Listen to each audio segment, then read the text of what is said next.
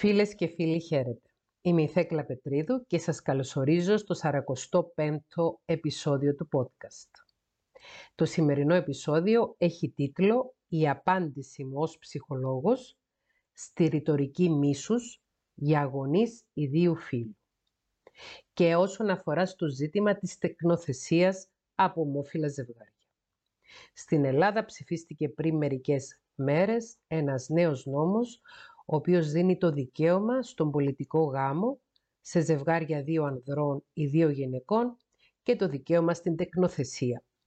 Η λέξη τεκνοθεσία είναι ένας νεολογισμός που στα πλαίσια του πολιτικού σορθού έρχεται να υποκαταστήσει τη λέξη υιοθεσία.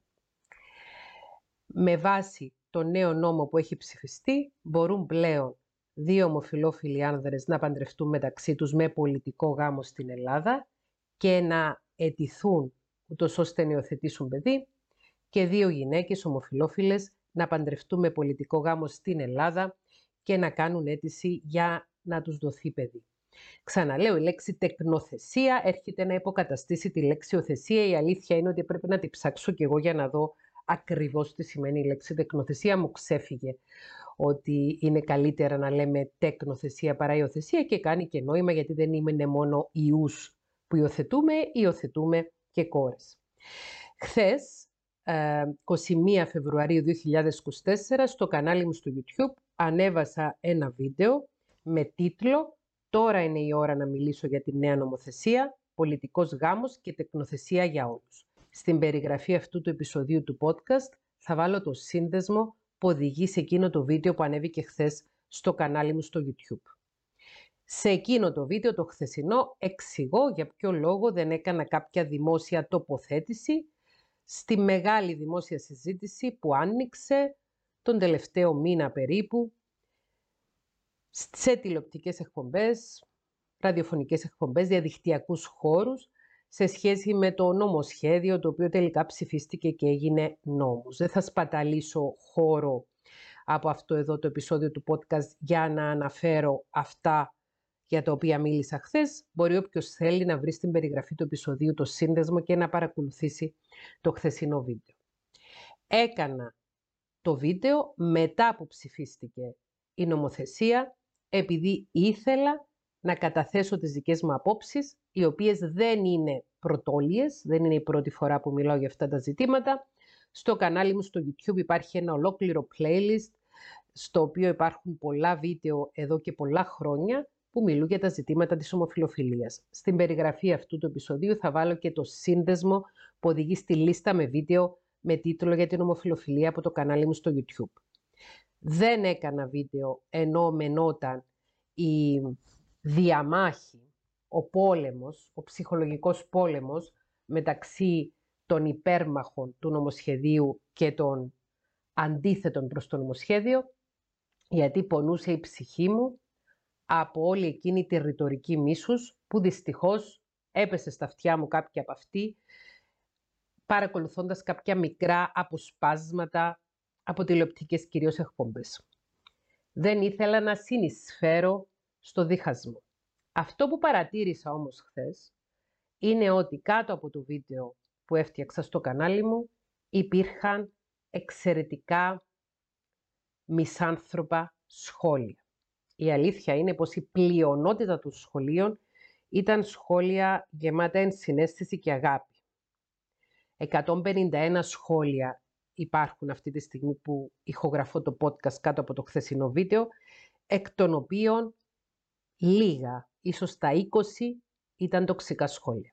Όμως αυτά τα τοξικά σχόλια με έκαναν να αντιληφθώ ότι υπάρχει λόγος να τοποθετηθώ ως ψυχολόγος ενάντια στη ρητορική μίσους, η οποία αναπτύσσεται αυτή την περίοδο μέσα στην κοινωνία εναντίον του same-sex parenting, εναντίον της πραγματικότητας να μεγαλώνουν παιδιά δύο γονείς που να είναι του ιδίου φίλου. Έτσι έχω επιλέξει για το σημερινό επεισόδιο του podcast κάποια σχόλια κάτω από το βίντεο, τα οποία θα διαβάσω και θα απαντήσω σε αυτά.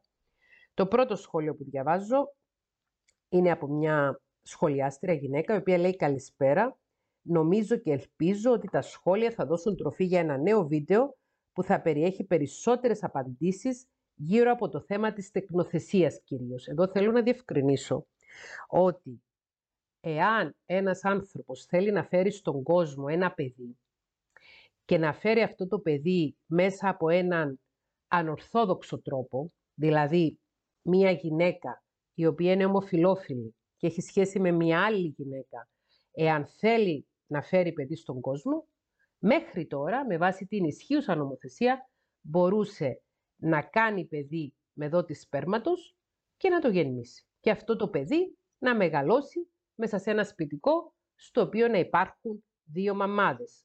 Η βιολογική μητέρα του παιδιού και η σύντροφος της μητέρας του παιδιού, η οποία δεν μπορούσε μέχρι σήμερα να υιοθετήσει, να τεκνοθετήσει το παιδί που θα έκανε η σύζυγος της, η σύντροφος της. Θα μπορούσε να είναι ούτε σύζυγος της, ούτε να υιοθετήσει το παιδί, να τεκνοθετήσει το παιδί. Γιατί, με βάση την νομοθεσία για το σύμφωνο συμβίωσης, δεν ρυθμίζονται ζητήματα τεκνοθεσίας. Δηλαδή πώς τα παιδιά του συντρόφου μου, της συντρόφου μου, θα μπορούν να είναι νομικά και δικά μου παιδιά.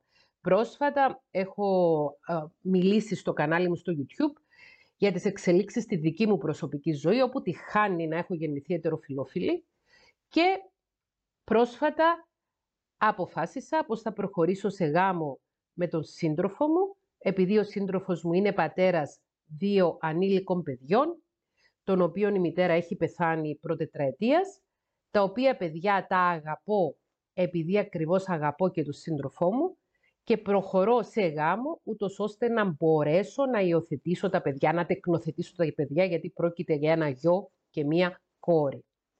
Όταν το ανακοίνωσα αυτό στο κανάλι μου υπήρχαν σωρία επεφημιστικών σχολείων, μου έδιναν όλες οι χαρητήρια για το τι μεγάλη καρδιά έχω και τι σπουδαίος άνθρωπος είμαι, που συνειδητά αποφασίζω να τεκνοθετήσω ή να υιοθετήσω τα παιδιά του συντρόφου μου. Αυτό το δικαίωμα του να αγαπήσεις έναν άνθρωπο που έχει ήδη παιδιά και να μπορείς να γίνεις νομικά η μητέρα ή ο πατέρας αυτών των παιδιών, ώστε ομιγέννητο σε περίπτωση που φύγει από τη ζωή ο εν ζωή γονιός να δικαιούσε να είσαι ο πατέρας ή η μητέρα αυτών των παιδιών, αυτό το δικαίωμα μέχρι πρόσφατα δεν το είχαν οι άνθρωποι οι οποίοι βρίσκονταν σε σχέσεις συμβίωσης, σε σχέσεις ζωής με ανθρώπους του ίδιου φύλου οι οποίοι ήδη είχαν παιδιά ή αποκτούσαν παιδιά κατά τη διάρκεια της συμβίωσής τους. Και εδώ ακριβώς καταφαίνεται και η υποκρισία της κοινωνίας, η οποία από τη μια επεφημεί μια ετεροφιλόφιλη γυναίκα, η οποία αποφασίζει να γίνει και νομικά μητέρα των παιδιών του συντρόφου της, επειδή αγαπάει τον σύντροφό της και αγαπάει και τα παιδιά του και θέλει να τα κάνει και νομικά δικά της παιδιά, ενώ στην ίδια εποχή ένα μέρος αυτής της κοινωνίας θεωρεί ότι δεν θα έπρεπε, εάν ο γονιός είναι του ιδίου φίλου με τον άλλο γονιό, να έχει το δικαίωμα να υιοθετήσει ή τεκνοθετήσει αυτά τα παιδιά. Πάω πίσω στο σχόλιο της φίλης. Ένα από τα κυριότερα επιχειρήματα των αρνητών του νομοσχεδίου είναι ότι πρώτα απ' όλα δεν πρόκειται πλέον για νομοσχέδιο, πρόκειται για νομοθεσία.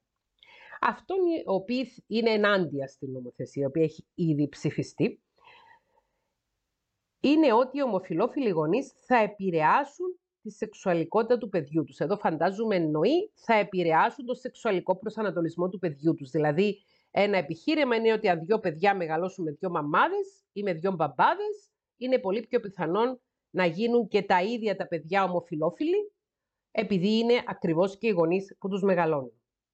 Λες και τόσα χρόνια, συνεχίζω να διαβάζω το σχόλιο, οι ομοφιλόφιλοι δεν γεννιούνταν από ετεροφιλόφιλους γονείς. Συνεπώς καταρρύπτεται αυτομάτως αυτό το επιχείρημα. Εδώ θέλω να πω ότι πολλοί γονείς που θεωρούνταν νομικά και φαινομενικά ετεροφιλόφιλοι δεν ήταν ετεροφιλόφιλοι. Και αυτό μπορώ να το μαρτυρήσω ως ψυχολόγος. Έχω γνωρίσει πολλές οικογένειες στις οποίες είτε ο ένας γονιός, είτε ο άλλος, είτε και οι δύο γονείς ήταν ομοφιλόφιλοι, αλλά παρόλα αυτά σύναψαν γάμο άνδρας με γυναίκα, γυναίκα με άνδρα, προκειμένου να κάνουν παιδιά και έφεραν παιδιά στον κόσμο. και μια δικιά μου άτυπη στατιστική, δεν είναι έρευνα επιστημονική, με βάση την εμπειρία που έχω έχοντας δει κυριολεκτικά χιλιάδες ανθρώπους μέχρι τώρα, πολύ συχνά αντιμετώπιζα το φαινόμενο. Ένα αγόρι, για παράδειγμα, να γεννιέται σε μια οικογένεια που έχει πατέρα και μητέρα, που ο πατέρας να έχει παντρευτεί τη γυναίκα και να έχει παρουσιαστεί ως ετεροφιλόφιλος, να μεγαλώνει το αγόρι και να ανακαλύπτει ότι είναι ομοφιλόφιλος, γιατί κάποιος γεννιέται ομοφιλόφιλος δεν γίνεται, και όταν ενηλικιωθεί αυτό το παιδί, όταν γίνει 25, 30, 35 χρόνων, και ζει πλέον μέσα στην γκέι κοινότητα να μαθαίνει ότι και ο πατέρας του όλο αυτό το χρονικό διάστημα υπήρξε κρυπτομοφιλόφιλος. Δηλαδή ήταν ομοφιλόφιλος, προσποιήθηκε τον ετεροφιλόφιλο, παντρεύτηκε μια ετεροφιλόφιλη γυναίκα την οποία ίσως και να ξεγέλασε, γιατί υπάρχουν και περιστάσεις όπου ήταν εξηγημένη γάμη. Είναι χειρότερο το να ξεγελάσει ένας άντρας μια γυναίκα να της παρουσιαστεί ως ετεροφιλόφιλος για να κάνει οικογένεια, ή μια γυναίκα να ξεγελάσει έναν άνδρα να του παρουσιαστεί ως ετεροφιλόφιλη για να κάνει οικογένεια, είναι χειρότερο από το να είναι συμφωνημένο μεταξύ τους από την αρχή ότι επειδή βρε παιδί μου ζούμε στο 1960, στο 1970, στο 1980, που δεν υπάρχει τρόπος να αποκτήσουμε οικογένεια με άτομα του φίλου μας ελκύ, ας κάνουμε έναν εικονικό γάμο, ας προσποιούμαστε στους γονείς μας, στους συγγενείς μας ή και στα παιδιά μας ότι είμαστε ένα ετεροφιλόφιλο ζευγάρι, αλλά στην πραγματικότητα να είμαστε ένας ομοφιλόφιλος άντρας, μια ομοφιλόφιλη γυναίκα, οι οποίοι κάνουν το γάμο για τα μάτια του κόσμου και για τα μάτια των παιδιών τους δυστυχώς, γιατί θα σας μιλήσω με αφορμή αυτό που αναφέρω τώρα, για ποιο λόγο είμαι τόσο πολύ υπέρμαχος των δικαιωμάτων των ανθρώπων με διαφορετικό ερωτικό προσανατολισμό. Γι' αυτόν ακριβώς τον λόγο είμαι τόσο μεγάλη υπέρμαχος, επειδή έχω παρατηρήσει φαινόμενα παιδιά τα οποία να έχουν μεγαλώσει σε τέτοιες ψεύτικες ενώσεις, ανθρώπων οι οποίοι καταπίεσαν τη φύση τους, δηλαδή παιδιά που έχουν μεγαλώσει από έναν ομοφιλόφιλο άνδρα και μια ομοφιλόφιλη γυναίκα, οι οποίοι άκουσαν αυτά που τους είπαν οι πνευματικοί τους, ή αυτά που τους είπαν οι γονείς τους, ή αυτά που πρόσταζε η κοινωνία, καταπίεσαν την ομοφιλοφιλία τους, καταπίεσαν τον εαυτό τους ώστε να παντρευτεί ένα άνθρωπο του αντίθετου φίλου, υποσυνείδητα ή συνειδητά επέλεξαν επίσης έναν άνθρωπο που καταπίεζε την ομοφιλοφιλία του, άρα έχουμε έναν άνδρο ο οποίος παρουσιάζεται ως ετεροφιλόφιλος ενώ είναι ομοφιλόφιλος, μία γυναίκα η οποία παρουσιάζεται ως ετεροφιλόφιλη ενώ είναι ομοφιλόφιλη, παντρεύονται μεταξύ τους, λένε και στους εαυτούς τους και στα παιδιά τους και στον κόσμο ότι είναι μια σχέση πραγματική, ότι έχουν αγάπη και έρωτα ο ένας για τον άλλο. Μεγαλώνουν όμως τα παιδιά τους μέσα σε μια ψεύτικη συνθήκη, μέσα σε μια συνθήκη δυστυχίας, επειδή κανένας άνθρωπος δεν είναι ευτυχισμένος άμα αρνηθεί τη φύση του και τα παιδιά τους μεγαλώνουν έχοντας σωρία ψυχολογικών προβλημάτων επειδή μεγαλώνουν μέσα στα ψέματα.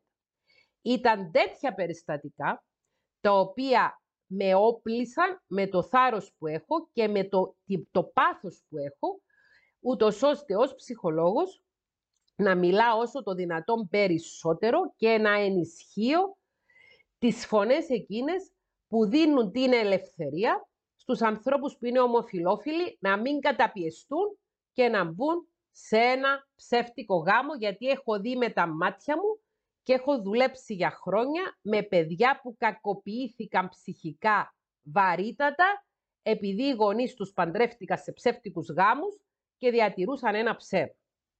Έχω δει περιστατικά που μία καταπιεσμένη ομοφιλόφιλη μητέρα έβγαλε το μίσος του αιώνα πάνω στην κόρη της που έτυχε να γεννηθεί ετεροφιλόφιλη.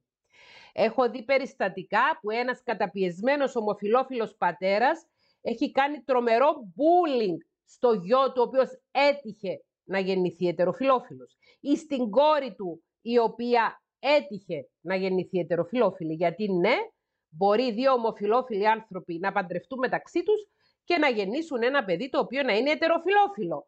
Όπως και πολλοί ετεροφιλόφιλοι γονείς, ετεροφιλόφιλοι άνθρωποι που παντρεύονται μεταξύ τους, να γεννήσουν παιδί το οποίο να είναι ομοφιλόφιλο. Υπάρχουν πολλές θεωρίες σε σχέση με την ομοφιλοφιλία και υπάρχουν και πολλές προσπάθειες της γενετικής για να εντοπίσει συγκεκριμένα γονίδια. Αυτή τη στιγμή όμως οι γνώσεις που έχουμε επιστημονικές δείχνουν προς την κατεύθυνση του ότι η ομοφιλοφιλία υπάρχει από τη γέννηση ενός βρέφους. Υπάρχουν διάφορες διαφωνίες μεταξύ των ερευνητών για το αν βρίσκεται σε κάποια γονίδια τα οποία ε, κληρονομούνται από τους γονείς τα παιδιά. Αν αυτά τα γονίδια τα οποία δεν έχουν εντοπιστεί είναι γονίδια επικρατεί ή πολυπόμενα. Υπάρχουν κάποιες άλλες θεωρίες για χημικές αλλαγές που γίνονται κατά τη διάρκεια της κοίησης. Υπάρχει και μια άλλη θεωρία που λέει ότι αν μια γυναίκα γεννήσει δύο ή τρεις γιους είναι πολύ πιο πιθανόν ο τέταρτος γιος να είναι ομοφιλόφιλος και γενικά η βιοψυχολογική θεώρηση της ομοφιλοφιλίας τίνει να καταλήξει στο συμπέρασμα ότι για λόγους που ίσως δεν μπορούμε να καταλάβουμε εμείς, η φύση ή ο Θεός μέσα στη σοφία του ή στη σοφία της έχουν επιλέξει κάποιοι άνθρωποι να γεννιούνται ως αναπληρωματικοί γονείς. Επειδή με φυσικό τρόπο στις πρωτόγονες κοινωνίες ένας ομοφιλόφιλος άνδρας δεν μπορούσε να γίνει πατέρας γιατί δεν έκανε σεξ με γυναίκες, ούτε μία ομοφιλόφιλη γυναίκα μπορούσε να γίνει μητέρα επειδή δεν έκανε σεξ με γυναίκες, άρα οι ομοφιλόφιλοι άνδρες και οι ομοφιλόφιλες γυναίκες της πρωτόγονες κοινωνίας βρισκόντουσαν εκεί ως αναπληρωματικοί γόνεις στις πολύ συχνές περιπτώσεις της πρωτόγονες κοινωνίες που ένας γονιός πέθαινε είτε από ασθένεια, είτε από δυστύχημα, είτε από επίθεση άγριου ζώου και ούτω καθεξής. Αυτή είναι μια βιοψυχοκοινωνική θεωρία για την ομοφιλοφιλία. Γιατί είναι εξαιρετικά σημαντικό να τονίσουμε ότι οι σύγχρονοι άνθρωποι έχουμε πρωτόγονο DNA και ότι είναι γνωστό με βάση την ιστορία, την αρχαιολογία, την ιστορική ανθρωπολογία ότι η ομοφιλοφιλία ήταν ένα φαινόμενο που υπήρχε από την απαρχή του κόσμου. Δεν αποτελεί δηλαδή ένα σύγχρονο φαινόμενο το οποίο παρουσιάστηκε τον τελευταίο αιώνα ή τους τελευταίους αιώνες. Όπως και να έχει όμως, δεν υπάρχει καμία απολύτως απόδειξη, ούτε καν ερευνητική και στη συνέχεια θα μιλήσω μόνο για δύο έρευνες που έχει γράψει ένας τύπος κάτω από ένα σχόλιο κάτω από το χθεσινό βίντεο στο YouTube. Δεν υπάρχει καμία επιστημονική απόδειξη, καμία επιστημονικά έγκυρη απόδειξη ότι η ομοφιλοφιλία παράγεται μέσω της μίμησης. Δηλαδή δεν γίνεσαι ομοφιλόφιλος επειδή οι γονείς σου είναι ομοφιλόφιλοι ή δεν γίνεσαι ομοφιλόφιλος επειδή βλέπεις σε μια σειρά στην τηλεόραση ή σε, στο πάνελ μιας εκπομπής έναν άνθρωπο που να είναι ομοφιλόφιλος. Συνεχίζω την ανάγνωση του σχολείου της φίλης. Ένα δεύτερο επιχείρημά τους είναι ότι τα παιδιά των ομοφιλόφιλων ζευγαριών θα πέσουν θύματα bullying στο σχολείο και γενικά θα δεχθούν την κατακραυγή της κοινωνίας από πολύ νωρίς. Παραλείπουν όμως να αναφέρουν ότι το bullying θα το ασκήσουν τα παιδιά, των οποίων οι γονείς δεν τα έχουν μάθει να σέβονται τη διαφορετικότητα, δεν τα έχουν μάθει ότι η κοινωνία εξελίσσεται και ότι όλοι οι άνθρωποι έχουν τα ίδια δικαιώματα και υποχρεώσεις. Συνεπώς, ας φροντίσουν, ας φροντίσουμε καλύτερα να μεγαλώσουμε ανθρώπους που μεταξύ άλλων δεν θα έχουν ως κριτήριο τον ερωτικό προσανατολισμό των ανθρώπων για το αν αξίζουν ή όχι. Αυτό το σχόλιο ήταν η πρώτη αφορμή για να κάνω αυτό το επεισόδιο του podcast. Συμφωνώ απόλυτα με την αποδόμηση του δευτέρου επιχειρήματος ότι αυτοί ήδη οι οποίοι φωνάζουν και λυπούνται τα παιδιά των ζευγαριών που είναι ομοφιλόφιλοι για το ότι θα δεχθούν bullying, αυτοί οι ίδιοι είναι που εξασκούν τώρα το bullying και μεγαλώνουν και παιδιά τα οποία πολύ πιθανόν να εξασκήσουν bullying στα παιδιά των ομόφυλων ζευγαριών. Γιατί το bullying είναι κάτι που διδάσκεται. Και μέσω της μίμησης, το παιδί ενός γονιού, ο οποίος εξασκεί bullying, θα εξασκήσει και αυτό bullying.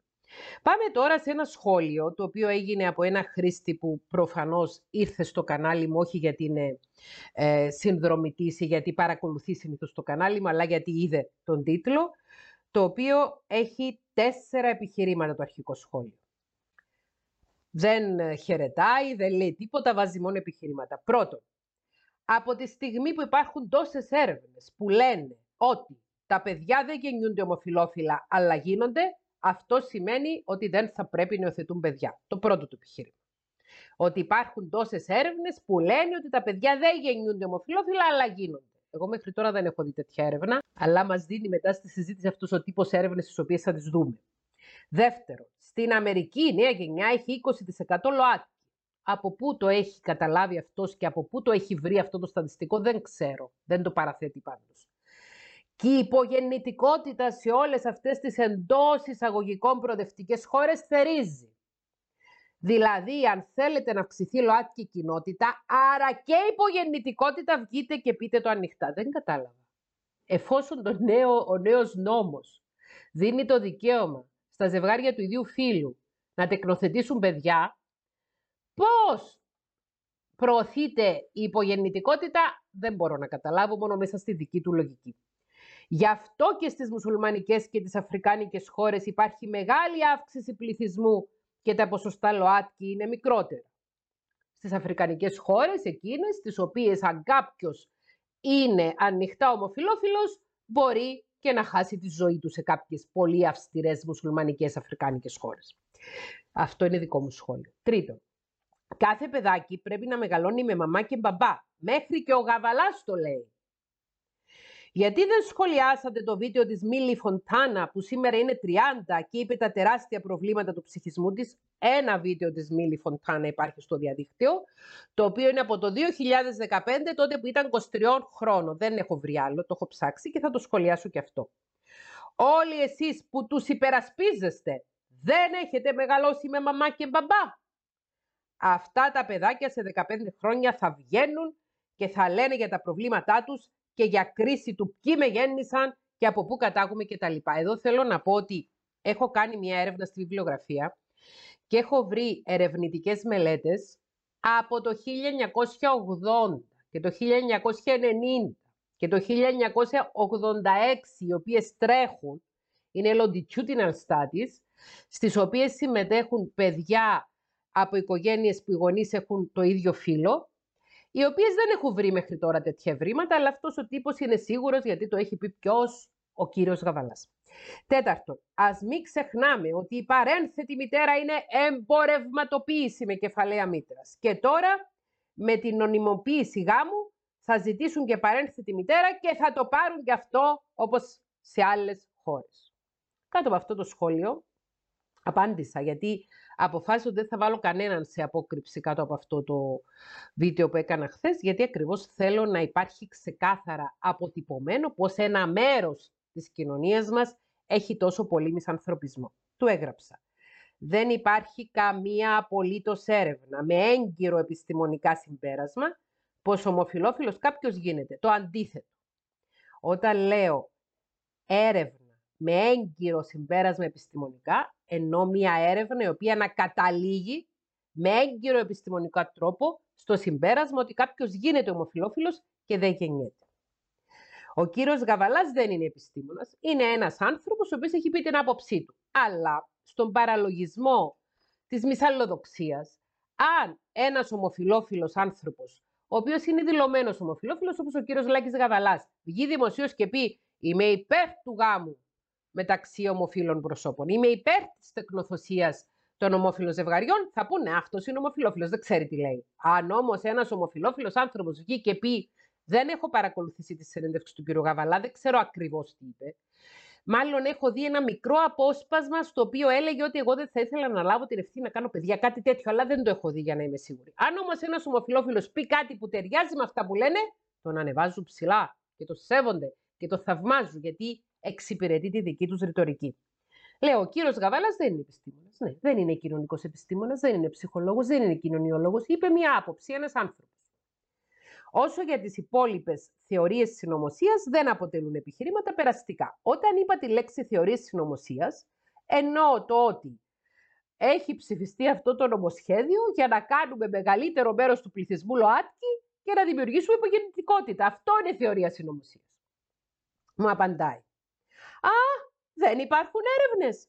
Και αυτές τι είναι; Για γράψτε τες στο Google και έγραψε Adult children of lesbian parents less likely to, identify a straight study finds NBC. Το NBC είναι ένα δίκτυο uh, ιδιοσιογραφικό. Williams Institute at the UCLA School of Law. Και το παίρνω και το ανοίγω αυτό το πράγμα για να το να δω, ας πούμε, και είναι αυτή η έρευνα Σας λέω, έχω ανοίξει διάφορες έρευνες άλλες, αλλά επειδή ήθελα και θέλω αυτό το επεισόδιο του podcast να είναι μια απάντηση από έναν ψυχολόγο ο οποίος βρίσκεται μέσα στον κόσμο πάνω στη ρητορική μίσους και όχι να παράθεσης ερευνών, όχι ότι δεν υπάρχουν έρευνες, αλλά το δικό μου κομμάτι θέλω να είναι η δική μου άποψη που έχω δουλέψει με τόσες χιλιάδες ανθρώπους και συνεχίζω να έρχομαι σε επαφή με τόσους χιλιάδες ανθρώπους καθημερινώς. Λοιπόν, ε, αυτή η μελέτη η, που δεν είναι δημοσιευμένη σε κάποιο επιστημονικό περιοδικό, αλλά είναι σε ένα news article, σε ένα άρθρο ειδησιογραφικό από το NBC News, ε, λέει ότι, θα σας το μεταφράσω από το αγγλικό ειδησιογραφικό άρθρο, λέει ε, τόσα πολλά όπως 6 εκατομμύρια παιδιά και ενήλικες στις Ηνωμένες Πολιτείες της Αμερικής έχουν λεσβίες, ομοφιλόφιλους, αμφισεξουαλικούς ή ε, transgender γονείς. Σύμφωνα με το Ινστιτούτο. Το Ινστιτούτο είναι το Ινστιτούτο, uh, το Ινστιτούτο Williams στη Σχολή Νομικής του UCLA. Και η μελέτη που έκανε αυτό το Ινστιτούτο της Νομικής Σχολής έχει βρει ότι τα παιδιά που έχουν δύο μητέρες λεσβίες ήταν πολύ πιο πιθανό να αναφέρουν έλξη προς το ίδιο φύλλο, να ανήκουν σε μία σεξουαλική μειονότητα, να είναι δηλαδή ομοφιλόφιλα, και να έχουν εμπειρίες με άτομα του ιδίου φύλου. Και λέει, αυτά τα ευρήματα εισηγούνται ότι τα ενήλικα παιδιά από οικογένειες με δύο μητέρες, που είναι λεσβίες, μπορεί να είναι πιο πιθανόν από τα παιδιά της ηλικίας τους που έχουν μεγαλώσει σε οικογένειες με τεροφιλόφιλους γονείς, να δείξουν κάποια διαφορετικότητα στη σεξουαλική έλξη, στην σεξουαλική ταυτότητα και στην έκφραση τους. Αυτή η μελέτη από το Ινστιτούτο της Νομικής Σχολής παίρνει δεδομένα από το National Longitudinal Lesbian Family Study, την εθνική μακρόβια μελέτη λεσβιακών οικογενειών, η οποία είναι η μεγαλύτερη longitudinal μελέτη στον κόσμο, η οποία ξεκίνησε το 1986. Και αυτή η μελέτη ακολουθεί τα παιδιά που οι μητέρες τους είναι δύο γυναίκες λεσβίες, από τη σύλληψη μέχρι την ενηλικίωση. Για αυτή την τελευταία αναφορά, 76 παιδιά με δύο μητέρες, τώρα όλα ενήλικες, στα mid-20s τους, δηλαδή μεταξύ 25 και 30 ετών, ερωτήθηκα για τη σεξουαλική έλξη, τη σεξουαλική ταυτότητα και τη σεξουαλική συμπεριφορά. Για σκοπούς σύγκρισης, οι ερευνητές βρήκαν 25 άλλους συμμετέχοντες στην έρευνα, τους οποίους έκαναν ένα δημογραφικό match με τα παιδιά που συμμετείχουν στο longitudinal μελέτη για τις οικογένειες με δύο μητέρες, ε, τα οποία συμμετέχουν σε μια άλλη μελέτη στο National Survey of Family Growth, την εθνική παρακολούθηση της οικογενειακής ανάπτυξης. Από τα 76 παιδιά που είχαν δύο μητέρες, 70% των κοριτσιών και 90% των αγοριών προσδιορίστηκαν ως ετεροφιλόφιλοι ή straight. Ενώ από τα 25 παιδιά που έρχονταν από ετεροφιλόφιλες οικογένειες, 88% των γυναικών και 98% των ανδρών δήλωσαν straight. Δηλαδή, 76 παιδιά με δύο μαμάδες, 70% των κοριτσιών και 90% των αγοριών straight, 76 παιδιά με ετεροφιλόφιλους γονείς, 88% των κοριτσιών straight και 98% των αγοριών straight. Περαιτέρω, 54% των γυναικών και 33% των ανδρών που είχαν δύο μητέρες ανέφεραν ότι είχαν μία εμπειρία με άτομο του ίδιου φύλου μεταξύ 17 και 25 ετών σε σύγκριση με 38% των γυναικών και 9% των ανδρών στο άλλο γκρουπ. Δηλαδή και στα δύο γκρουπ παιδιά από ηλικίας 17 μέχρι 25 ετών δοκίμασαν να κάνουν σεξ με άτομο του ίδιου φύλου, χωρίς να σημαίνει ότι είναι ομοφιλόφιλοι, είχαν μια εμπειρία.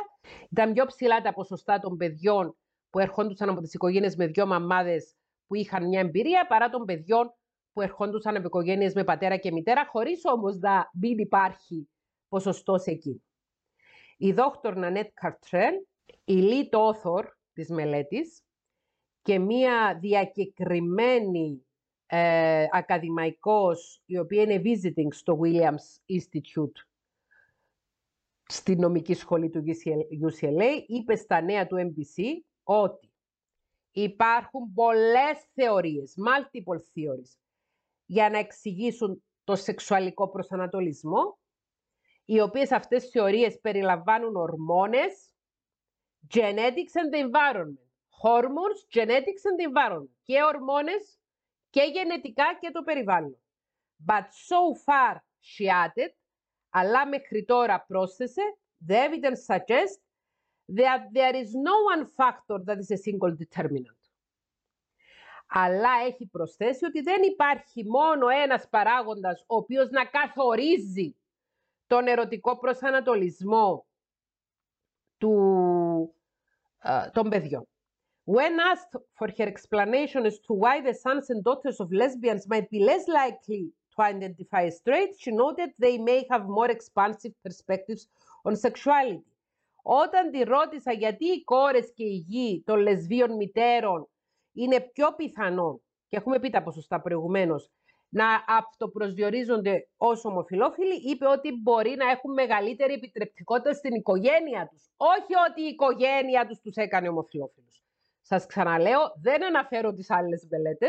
Διαβάζω από τη μελέτη του τύπου, ο οποίο νόμιζε ότι με καταρκεράβνωσε με ένα, δύο, τρία, τέσσερα επιχειρήματα.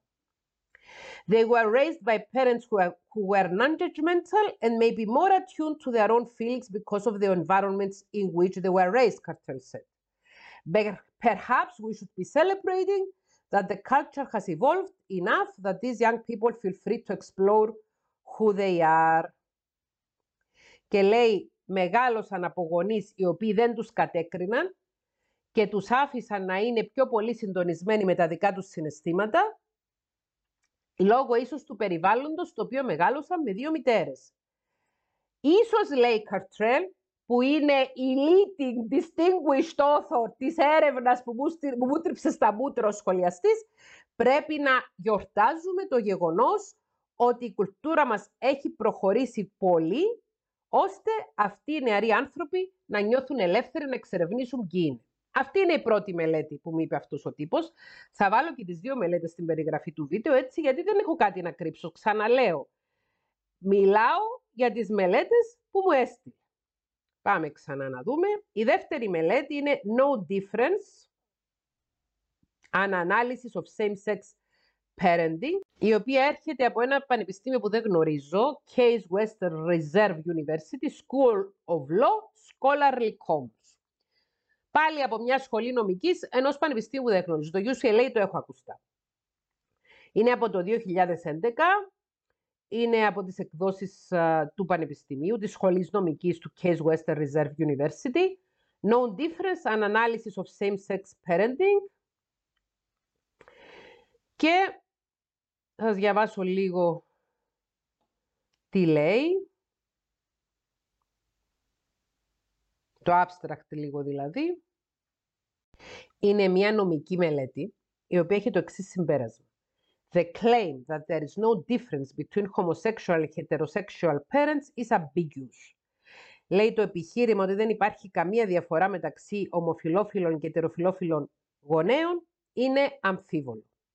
If it means that same-sex couples are as good as single parents, the statement may be true.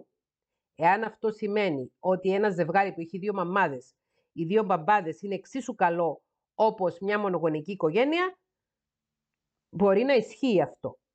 but it is largely irrelevant to the debate over same-sex marriage. Αλλά λέει είναι πολύ άσχετο για τη δημόσια συζήτηση για το γάμο μεταξύ α, δύο ανδρών ή δύο γυναικών. Υπενθυμίζω αυτό το άρθρο είναι από το 2011, τότε που στην Αμερική γινόταν η αντίστοιχη συζήτηση που έγινε στην Ελλάδα τον τελευταίο καιρό. If it means that same-sex parents are just as good as married biological parents, the statement is not supported by any substantial evidence and is almost as certainly false. Το 2011 που έκαναν αυτό το review, λέει ότι δεν υπήρχαν αρκετά επιχειρήματα για να στηρίξουν αυτή την άποψη. Empirical studies indicate some problems. Οι μελέτες λέει έχουν κάποια προβλήματα. Τα οποία προβλήματα έχοντας διαβάσει όλη τη μελέτη λέει ότι επειδή ήταν εθελοντές αυτοί που συμμετείχαν και επειδή οι ερευνητές λέει μπορεί να ήταν ομοφιλόφιλοι, μπορεί να είχαν ένα bias, μπορεί να ήταν πιο θετικά προσκύμενοι και ούτω καθεξής. Λέει οι υποστηριχτές του γάμου μεταξύ ομόφυλων ζευγαριών θέλουν να αλλάξουν το γάμο, ένα θεσμό, ο οποίος ήταν uh, fundamental in every culture across the globe throughout history in a way that with a few recent exceptions has never been tried before. Λέει ότι είναι πολύ καινοτόμο πράγμα να γίνει γάμος μεταξύ του ιδίου φύλου. Minimal prudence dictates that we do not make such a radical change without strong evidence that it will do no harm. Λέει ότι συμβουλεύουν αυτοί οι νομικοί το 2011 σε αυτό το άγνωστο πανεπιστήμιο στην Αμερική, το οποίο είμαι σίγουρη ότι άμα το ψάξουμε θα έχει και funding ή και ίδρυση από εκκλησιαστικούς φορείς, όπως πολλά πανεπιστήμια στο εξωτερικό.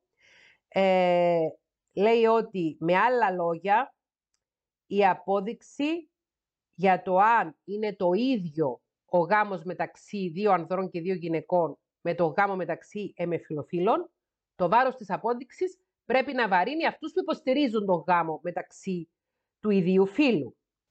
Same-sex marriage should not be recognized at law. Ξαναλέω το 2011, πρωτού αναγνωριστεί στην Αμερική. Artificial reproduction by homosexuals should not be permitted. Δεν θα έπρεπε να επιτρέπεται οι ομοφυλόφιλοι να κάνουν παιδιά μέσω εξωσωματικής γονιμοποίησης.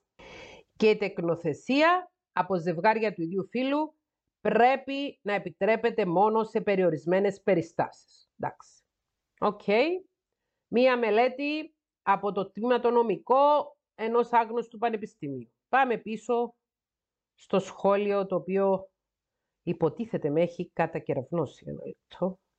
Συγγνώμη που είμαι ηρωνική, αλλά πραγματικά με ξεπερνά το γεγονός ότι οι άνθρωποι μπαίνουν σε τόσο μεγάλο κόπο και σε τόσο μεγάλη διαδικασία να ασχοληθούν με κάτι που υποτίθεται ότι δεν τους αφορά. Λέω υποτίθεται ότι δεν τους αφορά, γιατί αρκετοί άνθρωποι οι οποίοι διαπνέονται από ομοφοβία, πολύ συχνά την χάνει να είναι οι ίδιοι καταπισμένοι ομοφιλοφίλοι. Δεν το γνωρίζω για αυτόν τον σχολιαστή, αν είναι ή όχι, μπορεί και ούτε ο ίδιος να το γνωρίσει. Του λέω εγώ, διάβασε προσεκτικά τι έγραψα, ίσως το καταλάβεις. Γιατί ούτε η μία μελέτη, ούτε η άλλη αποδεικνύει αυτό που ισχυρίζεται αυτός ότι αποδεικνύει. Ότι ομοφιλόφιλος γίνεσαι, δεν γεννιέσαι. Το απαντάει μια άλλη φίλη, τα γκέι παιδιά από straight γονείς γεννήθηκαν. Ας μην το ξεχνάμε πρώτον. Δεύτερον, δεν έχουν όλα τα παιδιά την πολυτέλεια να μεγαλώνουν με μαμά και μπαμπά. Τρίτον, μπορώ να σου βρω κι εγώ 100 έρευνες που να λένε ότι τα παιδιά των ομοφυλόφιλων είναι μια χαρά. Και τι είναι αυτό; Τέταρτον, ο Λάκης Γαβάλας δεν είναι επιστήμον. Και πέμπτον, η κοπέλα που βγήκε και είπε την εμπειρία της δεν κατηγόρησε κανέναν. Απλώς μίλησε για τη δική της ζωή, πώς μεγάλωσε. Αλλά ο καθένας καταλαβαίνει ό,τι το συμφέρει προφανώς. Είδαμε και τα παιδιά των straight ζευγαριών τι σόι μου μπουκια βγαίνουν. Τέλος, Στις μουσουλμανικές και αφρικανικές χώρες δεν υπάρχουν ποσοστά μεγάλα ομοφυλόφιλων ανθρώπων, γιατί δεν το λένε δημόσια, επειδή κινδυνεύουμε φυλάκιση ή λιθοβολισμό. Και επειδή έκαναν έρευνα δύο μεγάλα πανεπιστήμια, τι πάει να πει; Και αν έλεγαν τα συγκεκριμένα πανεπιστήμια που υποστηρίζει το αντίθετο από ό,τι σε συμφέρει, θα το έλεγες, όχι φυσικά. Και της απαντώ, εγώ δεν είναι μεγάλα πανεπιστήμια. Το δεύτερο δεν είναι καν γνωστό. Και η έρευνα δεν λέει αυτό που νομίζει ο σχολιαστής. Δείτε το podcast απόψε. Είναι άλλο πράγμα ένας νομικός να κάνει μία μελέτη Και είναι άλλο πράγμα ένας κοινωνιολόγος να κάνει μια μελέτη, ένας ψυχολόγος να κάνει μια μελέτη, ένας βιολόγος να κάνει μια μελέτη. Πάμε σε ένα άλλο σχόλιο. Λέει μια άλλη φίλη. Μπράβο Θέκλα μου. Δεν μπορείς να φανταστείς πόσοι ψυχολόγοι εντός εισαγωγικών είναι αιμοφοβικοί και σεξιστές και πόσοι διδάσκουν σε πανεπιστήμιο. Όταν ήμουν φοιτητρία πρόσφατα σε πανεπιστήμιο στην Κύπρο, άκουσα τα έσχη. Επιτέλους να ακουστεί και μια σωστή τοποθέτηση. Κάποιοι ψυχολόγοι δεν πρέπει να έχουν άδεια εξασκήσεως επαγγέλματος και κάποιοι ψυχίατροι επίσης. Και ανέφερα στο χθεσινό βίντεο στο κανάλι μου στο YouTube την κραυγαλαία περίπτωση ενός παπά και ψυχιάτρου, ο οποίος μίλησε με επίοικο σχρό τρόπο στην ελληνική τηλεόραση. Α είναι αυτή μια νέα αρχή για μια κοινωνία αγάπης.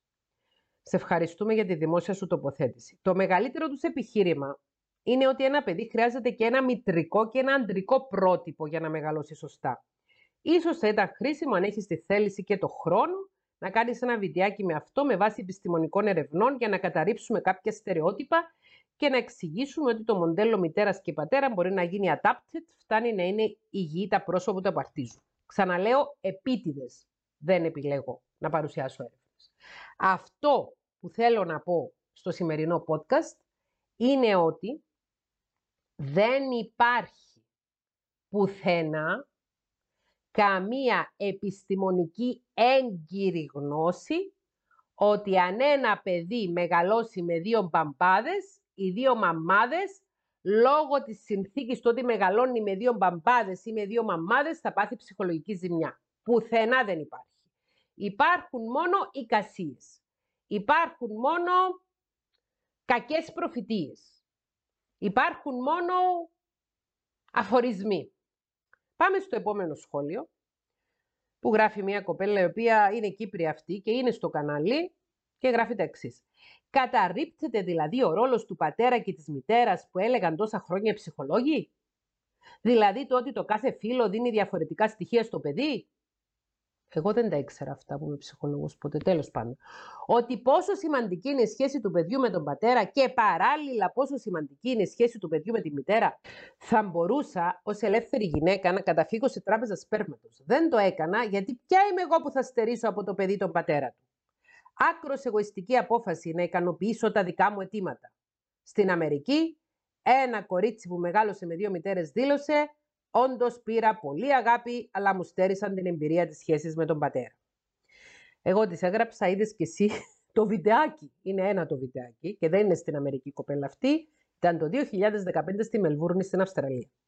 Στο κανάλι τόσο καιρό που παρακολουθείς με άκουσες σε μένα να λέω αυτά που λες πως έλεγαν οι ψυχολόγοι ο ρόλος της μητέρας και ο ρόλος του πατέρα, πώς η προπαγάνδα δεν τούτε πια. Λοιπόν, υπάρχει ένα βιντεάκι στο οποίο μια κοπέλα η οποία έχει το όνομα Μίλι Φοντάνα ισχυρίζεται, το 2015 είναι αυτό το βίντεο, ισχυρίζεται ότι είναι 23 ετών και ότι τη μεγάλωσα δύο λεσβείες μητέρες και ότι από μόνη της, λέει στην αρχή στην ηλικία 5 ετών, μετά λέει στην ηλικία 7 ετών, άρχισε να της λείπει κάτι πάρα πολύ και κατάλαβε ότι της έλειπε ο πατέρας και ότι μετά όταν πήγε στο σχολείο που είδε πως τα άλλα παιδιά είχαν πατέρα, ήθελε οπωσδήποτε να έχει πατέρα και ότι το ζήτησε και το έλαβε να γνωρίσει τον πατέρα της και κατάλαβε από που είχε τα πράσινα της μάτια, από που είχε κάποιες ε, δεξιότητες που είχε κλπ. Και, και εκεί μιλάει και λέει είμαι εδώ με την υποστήριξη και των τριών γονέων μου και της μητέρας νούμερο 1 και της μητέρας νούμερο 2 και του πατέρα μου, του βιολογικού τον οποίο έχω γνωρίσει και έχω γνωρίσει την οικογένεια του πατέρα μου και έχω γνωρίσει τα αδέρφια μου και ε, πρέπει τα παιδιά να έχουν και πατέρα. Μία ομιλία δεν ξέρω αν όντως αυτό το πρόσωπο είναι αυτό που λέει ότι είναι. Δεν ξέρω αν όντως η ιστορία της είναι αυτή που λέει ότι είναι. Αυτό που ξέρω είναι ότι αυτό το συγκεκριμένο ένα βιντεάκι έχει κυκλοφορήσει σε διάφορα προφίλ ανθρώπων που εξασκούν ρητορική μίσους κατά των οικογενειών με δύο άνδρες ή δύο μητέρες στη θέση των γονέων και να αποκτήσουν παιδιά. Γι' αυτό τις λέω Είδες και εσύ το βιντεάκι με θαυμαστικό. Μου το στείλαν και εμένα εκείνο το βιντεάκι και μου το στείλε μια κοπέλα η οποία μου έγραψε πως σκέφτεται να αποκτήσει παιδί με δότη και ότι προβληματίστηκε από εκείνο το βιντεάκι. Ε, και της απάντησα ότι είδα το βιντεάκι όντως. Της λέω, αυτή είναι η άποψη της κοπέλας αυτής που λέει στο βίντεο. Δεν γνωρίζουμε αν όντως η κοπέλα αυτή έχει μεγαλώσει με τις ηθίκες που περιγράφει. Μπορεί όντως και να μεγάλωσε. Η προσωπική εμπειρία κάποιου δεν αφορά όλους τους άλλους ανθρώπους. Σκεφτείτε ένα παιδί το οποίο έχει θυμό με τους γονείς του που βγαίνει και κάνει μια ομιλία και λέει ότι εγώ επειδή έχω μεγαλώσει με έναν πατέρα και μία μητέρα, έχω κακοποιηθεί πάρα πολύ και πρέπει όλα τα παιδιά να μεγαλώνουν με δύο μαμάδες ή με δύο πατεράδες. Και πήγαινα σε ένα σχολείο στο οποίο είχα φίλους οι οποίοι είχαν δύο μαμάδες ή δύο μπαμπάδες και αυτοί περνούσαν καλύτερα και εγώ θέλω να περνάω καλύτερα. Μία μαρτυρία ενός ανθρώπου αποτελεί επιχείρημα ή απόδειξη για το ότι αν ένα παιδί μεγαλώσει με δύο γονείς του ίδιου φίλου θα έχει πρόβλημα; Πόσα παιδιά μεγαλώνουν μόνο με τη μάνα επειδή ο πατέρας έχει πεθάνει; Ή μόνο με τη μάνα επειδή ο πατέρας έχει εγκαταλείψει τη γυναίκα και την οικογένεια; Ή πόσα παιδιά μεγαλώνουν μόνο με τον πατέρα επειδή η μάνα έχει πεθάνει; Ή μόνο με τον πατέρα επειδή η μητέρα έχει εγκαταλείψει την οικογένεια.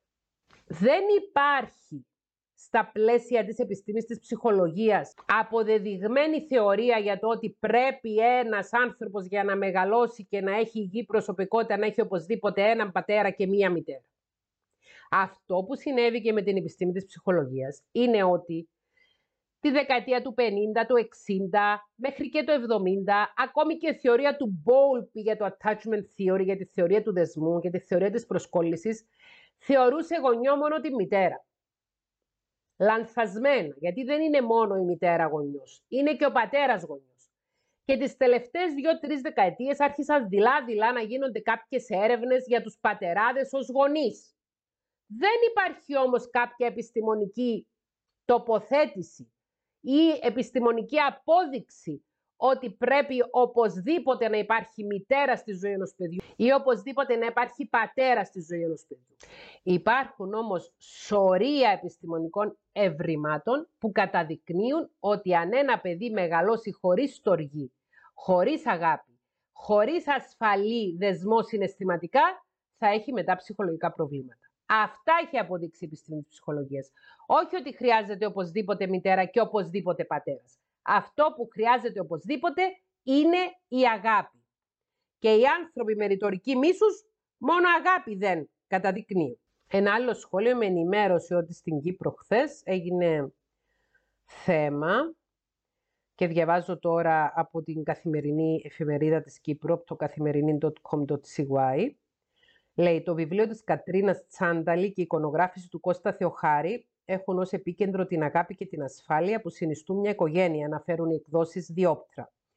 Με λύπη και απογοήτευση διαβάσαμε πως μια ομάδα πολιτών στην Κύπρο χαρακτήρισε ανήθικο και ανάρμοστο το παιδικό βιβλίο της Κατρίνα Τσάνταλη «Η οικογένεια είναι» που κυκλοφόρησε το 2020 και μιλάει για τα διαφορετικά είδη οικογένειας που υπάρχουν παντού γύρω μας. Αναφέρουν οι εκδόσεις Διόπτρα. Τόνισαν το εν λόγω βιβλίο έχουν ως επίκεντρο την αγάπη και την ασφάλεια που συνιστούν μια οικογένεια. Αυτούσια ανακοίνωση των, εκ, των εκδόσεων Διόπτρα χθες. Με λύπη και απογοήτευση διαβάσαμε πως μια ομάδα πολιτών στην Κύπρο χαρακτήρισε ανήθικο και ανάρμοστο το παιδικό βιβλίο της Κατρίνας Τσάνταλη «Η οικογένεια είναι». Η ομάδα αυτή, η οποία είναι το κίνημα ενωμένων Κύπριων κυνηγών, ναι, ζήτησε από το Υπουργείο Παιδείας την απόσυρση του βιβλίου από τη βιβλιοθήκη ενός νηπιαγωγείου, καθώς, όπως γράφουν στην επιστολή τους, αυτές οι εικόνες πρωτίστως προσβάλλουν τον παραδοσιακό θεσμό της οικογένειας, το κάθε τι φυσιολογικό και παραπέμπουν σε ψυχανόμαλους ανθρώπους που ακολουθούν κατά πόδα στα δυτικά πρότυπα. Αυτές είναι οι εικόνες. Αυτές είναι οι εικόνες. Δείχνουν δύο μπαμπάδες να αγκαλιάζουν το παιδί και δύο μαμάδες να αγκαλιάζουν το παιδί ντυμένους με τα ρούχα τους όλα. Αυτές οι εικόνες είναι εικόνες ψυχανόμαλων. Ότι να είναι ρε φίλε. Το κίνημα ενωμένων Κύπριων κυνηγών. Κυπρίων κυνηγών. Μάλιστα. Να ξέρουμε θα ψηφίσουμε για τις επόμενες εκλογές δηλαδή. Not.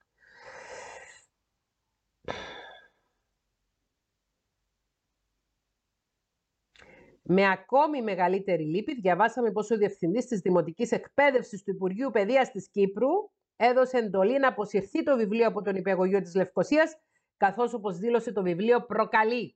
Ναι, προκαλεί. προκαλεί να μην βιώσει κανένα παιδί την περιθωριοποίηση, την απόρριψη, τον εκφοβισμό, επειδή η οικογένειά του ίσως να μην μοιάζει με τις οικογένειες των υπόλοιπων παιδιών.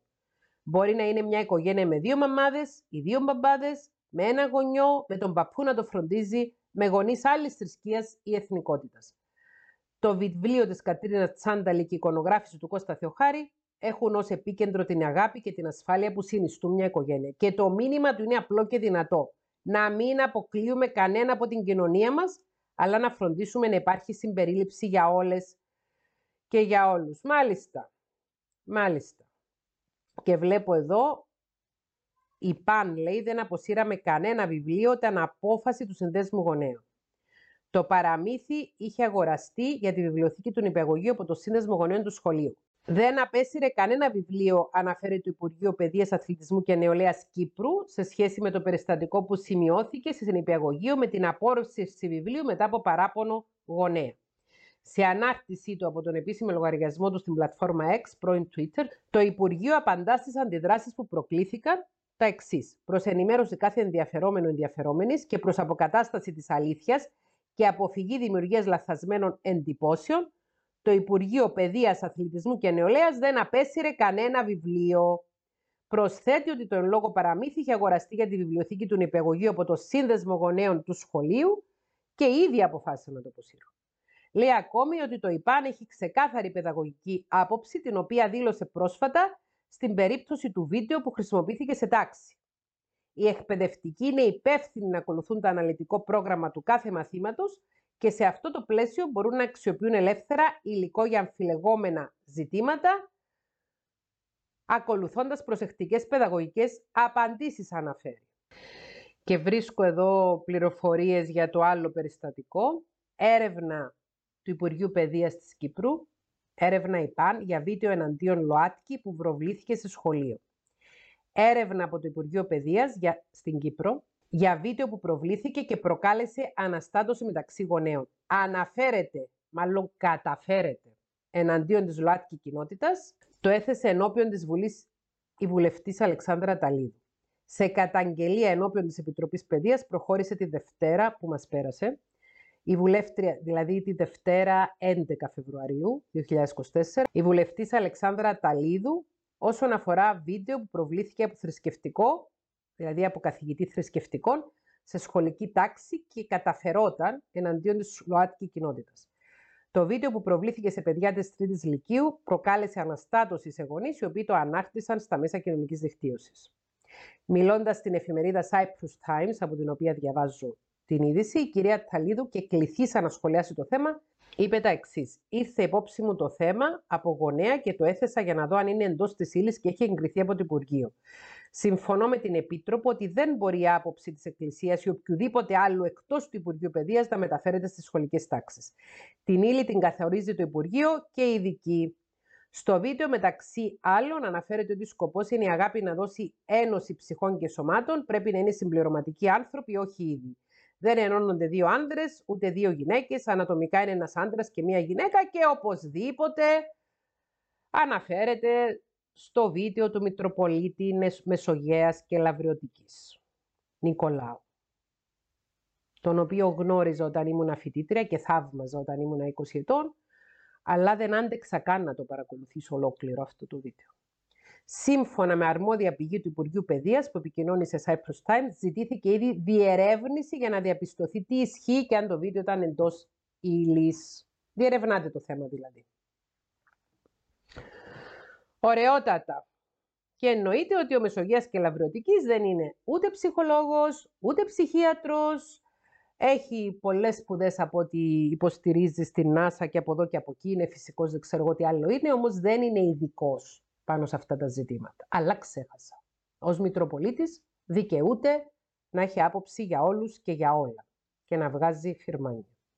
Λοιπόν, μπορώ να διαβάσω ένα επόμενο σχόλιο. Λέει μια φίλη, εγώ έχω κάποιες απορίες που θα ήθελα να μου λύσει όποιος έχει το χρόνο και τη διάθεση. Όσοι από εμάς είμαστε θρήσκοι και έχουμε πίστη στο Θεό και νηστεύουμε, πάμε εκκλησία, γιορτάζουμε, λαμβάνουμε τη Θεία Κοινωνία κτλ. Πώς τολμάμε να σηκώσουμε τα μάτια πάνω στο Θεό και να τον κρίνουμε για τα δημιουργήματα Του; Πώς εγώ που είμαι ένας άνθρωπος φτιαγμένος από το άρθα υλικό θα κρίνω έναν άλλον άνθρωπο που είναι φτιαγμένος από το ίδιο υλικό, αλλά έχει άλλο σεξουαλικό προσανατολισμό; Γνωρίζω δηλαδή ότι και εκείνος πονάει, αγαπάει, αρρωσταίνει, πληγώνεται, κάνει ό,τι μπορώ να κάνω κι εγώ, νιώθει ότι μπορώ να νιώσω κι εγώ. Είναι το ίδιο τροτός όσο κι εγώ. Όταν εναντιονόμαστε στο γάμο ή στην τεκνοθεσία από ομοφυλόφιλα ζευγάρια, από ποια θέση και με ποια ιδιότητα το κάνουμε. Από τη θέση του Θεού ίσως, από τη θέση του ανώτερου όντως, με ποιο δικαίωμα μπορώ εγώ και εσείς να αποφασίσουμε αν οι συνάνθρωποι μας θα έχουν ή δεν θα έχουν δικαιώματα στην αγάπη, στα ίσα δικαιώματα, στην πατρότητα ή στη μητρότητα αντίστοιχα; Ποιοι είμαστε τελικά, οι κριτές των πάντων που αφορίζουμε ότι δεν μας μοιάζει και ότι δεν καταλαβαίνουμε, με ποιο δικαίωμα; Ποιος μας έβαλε εμάς αρμόδιους; Και τι θα γινόταν αν εμείς ήμασταν ομοφυλόφιλο συνάνθρωπος; Τότε πώς θα νιώθαμε αν ζούσαμε σε μια κοινωνία που μας παραγκονίζει, που μας θέλει στο περιθώριο και δεν λέει να καταλάβει ότι νιώθουμε ότι νιώθουν και εκείνοι; Απλώς το κάνουμε για το ίδιο φύλλο. Έχετε σκεφτεί ποιον κρίνετε τελικά; Αν αυτή τη στιγμή τρώω ένα φαγητό και πω ότι δεν μου αρέσει, δεν κρίνω το φαγητό. Στην πραγματικότητα κρίνω το μάγειρα. Αν δεν αναγνωρίζω τα δικαιώματα των συνανθρώπων μου και δεν τα αποδέχομαι, ποιον κρίνω αν όχι το Θεό; Άρα πώς είμαι θρήσκος και πιστεύω στο Θεό αφού τον ακυρώνω και δεν αποδέχομαι τα δημιουργήματά του; Θα ήθελα έναν κληρικό να μου απαντήσει ιδανικά. Άλλη απορία μου είναι, εδώ μέσα, σε ψυχοεκπαιδευτικά κανάλια δηλαδή, γιατί βρισκόμαστε; Επειδή μας μεγάλωσαν γκέι και στο σήμερα εμείς έχουμε προβλήματα ως ενήλικες; Η πλειοψηφία εδώ δεν μεγάλωσε με δύο πρότυπα. Γιατί έχει προβλήματα λοιπόν; Μήπως, λέω, δεν ξέρω, θα έπρεπε να μας απασχολεί η ποιότητα των ανθρώπων, φροντιστών και δαιμόνων, η ψυχική τους υγεία. Η υγεία της προσωπικότητας τους θα έλεγα εγώ. Και όχι οι προσωπικές τους επιλογές. Ή ο ερωτικός τους προσανατολισμός θα έλεγα εγώ που δεν πρόκειται για προσωπική επιλογή αλλά για φύση. Άλλη απορία είναι αν σε μια οικογένεια χαθεί ο ένας γονιός και τα παιδιά δεν έχουν μπαμπά ή μαμά, τότε τι κάνουν; Βρίσκουν οι άνθρωποι αμέσως σύντροφο για να έχουν τα παιδιά και τα δύο πρότυπα και να φωνάζουν μπαμπά και μαμά; Ίσως δεν μας είχε απασχολήσει ποτέ. Επίσης, στις οικογένειες που τα παιδιά μεγαλώνουν με μαμά και γιαγιά ή με μπαμπά και γιαγιά και ούτω καθεξής ή τα μεγαλώνει μόνη γιαγιά, τι γίνεται; Βρίσκουν τέριο όλοι για να μεγαλώσουν σωστά τα παιδιά; Μα για να έχουν και τα δύο πρότυπα, αλλά δεν θα μας είχε απασχολήσει ποτέ. Και τέλος, στα ιδρύματα που δυστυχώς είναι εγκαταλελειμμένες και μόνες τόσες παιδικές ψυχές, που προήλθαν από ετεροφιλόφιλους όπως θα γνωρίζετε, και ονειρεύονται μια οικογένεια από όποιον και αν αποτελείται για να πάρουν την ασφάλεια, την αγάπη, τη στήριξη και την αποδοχή που πρέπει να τους δώσει μια οικογένεια εκεί, εκεί ίσως δεν μας νοιάζει, είναι μακριά από μας. Δεν ξέρω.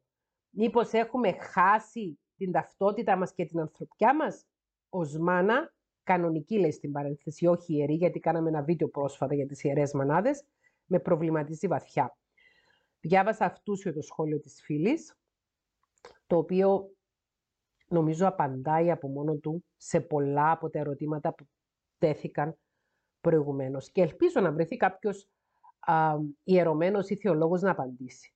Αυτές τις μέρες άκουσα δύο παρεμβάσεις. Η μία ήταν του πατρός Λοδοβίκου και η άλλη ήταν α, ενός άλλου ιερέως, η οποία μου έκανε και τρομερά θετική εντύπωση του πατρός Ευάγγελου Παπαναστασίου, που δεν περίμενε να έχει μια τόσο ανοιχτό μυαλή οπτική, δύο τοποθετήσεις από μεμονωμένους ιερείς, οι οποίοι μίλησαν με αγάπη, με ενσυναίσθηση, με ανθρωπισμό και με σεβασμό στους συνανθρώπους η πλειονότητα όμως όσων μίλησαν, όχι, δεν ήταν έτσι. Λοιπόν, μια άλλη τύπησα λέει «Δεν είναι ρητορική μίσους να μιλάς και να εκφράζεις τις απόψεις του Ευαγγελίου. Δικαίωμα τους να κάνουν ό,τι θέλουν στο κρεβάτι τους, αλλά όχι και να μας επιβάλλεται ένας παράνομος νόμος». Από την πόλη έρχομαι και στην κορφή κανένα. Τι σημαίνει παράνομος νόμος; Ένας νόμος που έχει ψηφιστεί από το Κοινοβούλιο είναι νόμος. Νόμιμος, δεν είναι παράνομος. Το δικαίωμα τους να κάνουν ό,τι κάνουν στο κρεβάτι τους είναι πολύ γνωστό επιχείρημα, το οποίο... Τι να πω.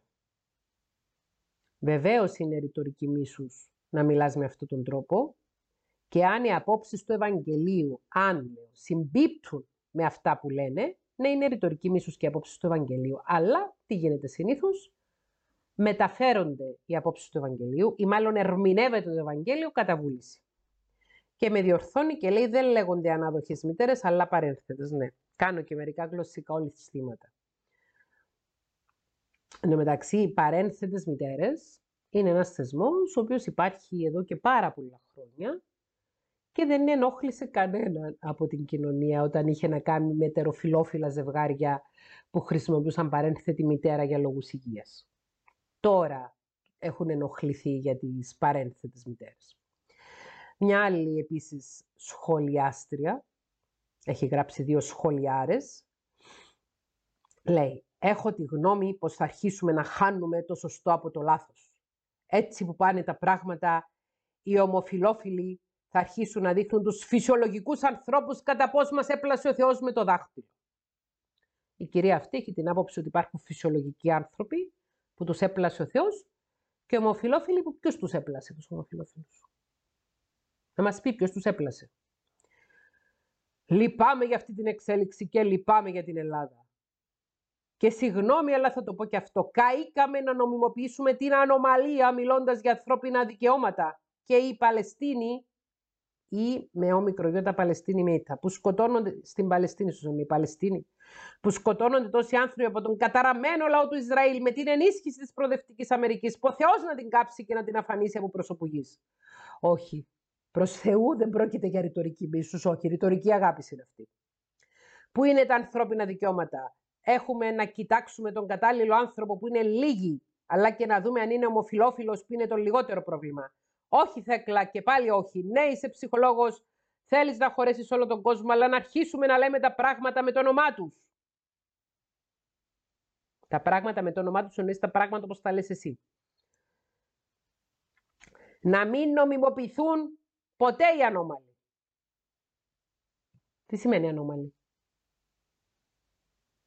Αλλά να, δούμε, να δούνε λύσεις για τον κόσμο που πεθαίνει κάθε μέρα από τις προοδευτικές χώρες. Και θα δείτε και εσείς ως ψυχολόγος πως θα αρχίσει η ανθρωπότητα να πηγαίνει από το κακό στο χειρότερο. Και βέβαια, και βέβαια είναι αφήσει και ομοφιλόφιλοι. Και να πάνε να κοιταχτούν όπως όλοι εμείς για τους διαφορετικούς μας λόγους ο καθένας. Εσύ σίγουρα χρειάζεσαι κοιτάγμα. Ναι, ομοφιλοφιλία είναι αρρώστια και πρέπει να αντιμετωπιστεί. Και αν δεν ήμουν φαν του καναλιού, δεν θα σχολίαζα καν. Σας έχω πει πολλές φορές ότι στο κανάλι μας στο YouTube παρακολουθούν και άνθρωποι οι οποίοι δεν καταλαβαίνουν αυτά που, που ακούνε. Δεν ψυχοεκπαιδεύονται. Όχι. Τα ακούνε, από εδώ μπαίνει, από εδώ βγαίνει. αλλά με στενοχωρούν όλα αυτά που ακούω και συμβαίνουν και αποδεχόμαστε. Όχι στον αρκισισμό, αλλά όχι και στην ανομαλία, μέσα από την οποία έρχεται ο ναρκισισμός. Γιατί ό,τι είναι αντί του νόμου και τον ορίο Θεού έρχονται όλα τα κακά μετά, σαν το κουτί της Πανδώρας.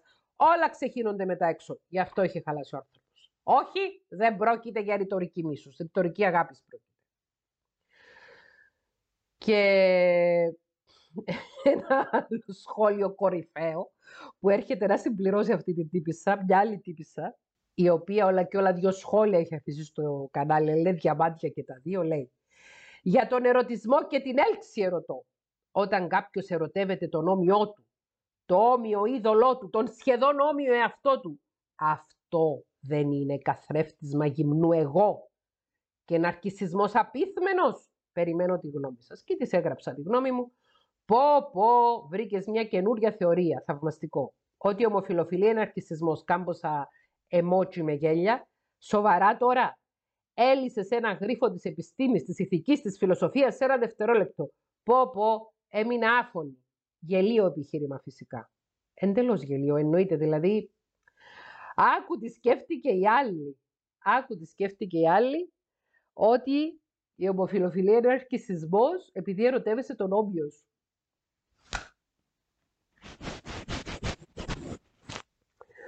Και το τελευταίο σχόλιο που θα διαβάσω το συζητούσα, λέει μια φίλη, πριν λίγο με την αδερφή μου και μου έθεσε ένα ερώτημα που με προβλημάτισε. Την απήχηση που θα έχει αν μια γυναίκα γίνεται πάλι ως υποχείριο του άνδρα ως προς το ρόλο της παρένθετης μητέρας. Πάλι δεν αντιμετωπίζεται η παρένθετη μητέρα ως αντικείμενο για τεκνοποίηση. Μόνο που εδώ δεν θα είναι υποχείριο ενό άντρα, αλλά ενό ομοφυλόφιλου άντρα. Τροφή για σκέψη. Και τις γράφω κι εγώ τροφή για σκέψη. Οι παρένθετες μητέρες σε ετεροφιλόφιλα ζευγάρια τι είναι; Εντάξει. Λοιπόν, θέλω να σχολιάσω κλείνοντας αυτό το podcast, το οποίο αντιλαμβάνομαι ότι έχει βγει μεγαλύτερο από ό,τι υπολόγιζα. Έχει ξεπεράσει τη μία ώρα σε διάρκεια. Αυτό που θέλω να πω έτσι συμπερασματικά κλείνοντας, είναι πως υπάρχει πολύ μυσαλλοδοξία, πολύ φανατισμός, πολύ άγνοια, πολύ ρητορική μίσους. Άνθρωποι χρησιμοποιούν την μη επιστημονική λογική τους για να βγάλουν συμπεράσματα που ταιριάζουν με το αφήγημα τους, το οποίο αφήγημα τους είναι επηρεασμένο από τις πολιτικές και κομματικές τους τοποθετήσεις, είναι επηρεασμένο από τους φόβους τους, είναι επηρεασμένο από την άγνοια τους, είναι επηρεασμένο από την προπαγάνδα που δέχονται και μέσα από τα κανάλια και μέσα από ενώ τα κανάλια της τηλεοράσεως και μέσα από διάφορες ιστοσελίδες οι οποίες εξυπηρετούν διάφορες ατζέντες και ούτω καθεξής. Ως ψυχολόγος έχω γνωρίσει κυριολεκτικά δεκάδες χιλιάδες ανθρώπων και έχω δουλέψει με δεκάδες χιλιάδες ανθρώπων θεραπευτικά. Επειδή ακριβώς οι ομοφιλόφιλοι άνθρωποι είναι πολύ λιγότεροι αριθμητικά από τους ετεροφιλόφιλους, συνάντησα συντριπτικά πιο συχνά ανθρώπους που μεγάλωσαν με πατέρα και με μητέρα, οι οποίοι είχαν πολλά προβλήματα ψυχολογικά, ώστε να χρειαστούν να ζητήσουν τη βοήθεια και τη συνδρομή ενός ψυχολόγου. Αυτό δεν σημαίνει ότι πρέπει εγώ σήμερα να βγω και να πω αυτό που έλεγε εντελώς αντιεπιστημονικό και με εντελώς μη επιστημονικό έγκυρο τρόπο ένας ψυχίατρος σε ένα παγκόσμιο συνέδριο οικογενειακής θεραπείας που παρακολούθησα το καλοκαίρι του 96, τον Ιούλιο του 96 στην Αθήνα, ήταν ένας ψυχίατρος ο οποίος ε, ήταν διορισμένος σε ένα δημόσιο νοσοκομείο στη Θεσσαλονίκη, ο οποίος έκανε μια παρουσίαση στο συνέδριο που είπε ότι εγώ είχα τόσους δεκάδες χιλιάδες ασθενείς, το 99,9% των ασθενών μου μεγάλωσαν μέσα σε γάμους, άρα ε, ο γάμος προκαλεί ψυχιατρικά προβλήματα σε αυτούς που μεγαλώνουν μέσα σε γάμο. Ο γάμος γενικά είχε πει και θυμάμαι ότι είχα γίνει έξαλλη τότε ως νεαρή φοιτήτρια και είχα σηκώσει και το χέρι μου και ε, μίλησα στο συνέδριο και ε, θυμάμαι ότι η πρόεδρος του, του συμποσίου που γινόταν αυτή η συζήτηση προσπαθούσε να με καθησυχάσει και να μου πει ότι ξέρεις και στα επιστημονικά συνέδρια μπορεί ο καθένας να βγει και να παρουσιάσει μία άποψη την οποία να στηρίξει πάνω σε επιδημιολογικά στοιχεία και αυτό δεν είναι επιστημονικά έγκυρο. Αργότερα βέβαια κάνοντας μαθήματα πάνω στη μεθοδολογία της έρευνας, αντιλήφθηκα τι σημαίνει ένα συμπέρασμα που είναι επιστημονικά έγκυρο και τι σημαίνει ένα συμπέρασμα που είναι επιστημονικά άκυρο. Δεν μπορούμε να έχουμε γνώμη για το αν ένα ζευγάρι δύο ανδρών που παντρεύονται και αποκτούν παιδί είτε μέσω τεκνοθεσίας, είτε μέσω παρένθετης μητέρας και δότριας σοαρίων, δεν ξέρω με ποιο τρόπο, ότι δεν θα είναι καλή γονείς ή ότι θα είναι καλή γονείς. Αυτό που είπα και στο χθεσινό βίντεο στο κανάλι μου στο YouTube είναι πως η γνώμη μου ως ψυχολόγου είναι πως όλοι οι άνθρωποι ανεξαρτήτως φύλου και ερωτικού προσανατολισμού όταν αποφασίσουν να γίνονται γονείς πρέπει να περνάνε όλοι και ετεροφιλόφιλοι και ομοφιλόφιλοι από προσεκτικό ψυχολογικό έλεγχο. Κάτι το οποίο δεν γίνεται. Και όσον αφορά στην τεκνοθεσία ή την υιοθεσία, τόσο στην Κύπρο όσο και στην Ελλάδα υπάρχουν κανονισμοί διεξοδικού ελέγχου για ανθρώπους οι οποίοι κάνουν αίτηση για υιοθεσία ή τεκνοθεσία. Δεν ξέρω αν ακριβώς αυτοί οι κανονισμοί χρησιμοποιούνται στην πράξη και εφαρμόζονται, γνωρίζω ότι υπάρχουν. Λοιπόν, είπα και στο χθεσινό βίντεο στο κανάλι μου στο YouTube ότι έχω τη γνώμη ότι είναι πολιτικοί λόγοι για τους οποίους έγινε τόσο ευρεία δημόσια συζήτηση, για τους οποίους προβλήθηκαν μέσα από τα μαζικά μέσα ενημέρωσης άνθρωποι με πολύ ακραίες απόψεις και νιώθω μεγάλη στενοχώρια για τους ανθρώπους οι οποίοι δέχθηκαν ανηλαιές bullying από καθέδρας, από ανθρώπους που φέρουν τον τίτλο του ερωμένου ή φέρουν τον τίτλο του ψυχιάτρου και λέω και ονομαστικά τον Καρπαθίου, τον οποίο τον έχω, δεν τον γνώριζα. Ευτυχώς δεν τον έχω γνωρίσει μέχρι τώρα. Τον είδα σε μία εκπομπή, στην εκπομπή της κυρίας Καινούριου, που μιλούσε με απαράδεκτο τρόπο και καθόλου επιστημονικό. Αναφέρομαι σε αυτόν και στο χθεσινό βίντεο.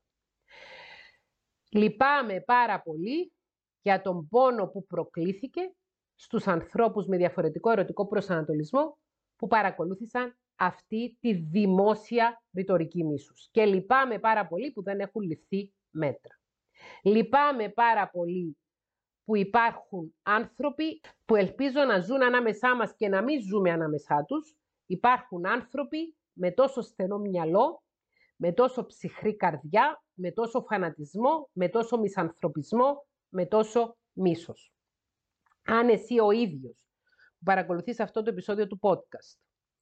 Δεν είσαι ομοφιλόφιλος, δεν είσαι ομοφιλόφιλη και δεν έχεις σκοπό να παντρευτείς με άτομο του ίδιου φίλου ή να αποκτήσεις παιδιά με άτομο του ίδιου φίλου, δεν σε αφορά αυτό το ζήτημα. Αυτό που σε αφορά εσένα είναι τι θα κάνεις εσύ στη δική σου προσωπική ζωή και αν επιλέξεις να γίνεις γονέας, πώς να είσαι ένας ευσυνείδητος γονέας που να δώσεις αγάπη, αποδοχή και στήριξη στα παιδιά σου. Αυτό είναι το μήνυμα μου. Δεν μας αφορά. Αν εμείς ήδη είμαστε ομοφιλόφιλοι και θέλουμε να κάνουμε γάμο με άτομο του ιδίου φίλου και να αποκτήσουμε παιδιά με άτομο του ιδίου φίλου, ναι, μας αφορά το ζήτημα να το ψάξουμε και να ψαχτούμε. Αν δεν είμαστε όμως, δεν μας αφορά. Κλείνω αυτό το επεισόδιο του podcast με ένα αισιόδοξο μήνυμα. Η νομοθεσία ψηφίστηκε. Μπορεί πλέον ένα ζευγάρι με άτομα του ίδιου φύλου να συνάψει πολιτικό γάμο. Μπορεί πλέον να αποκτήσει παιδιά.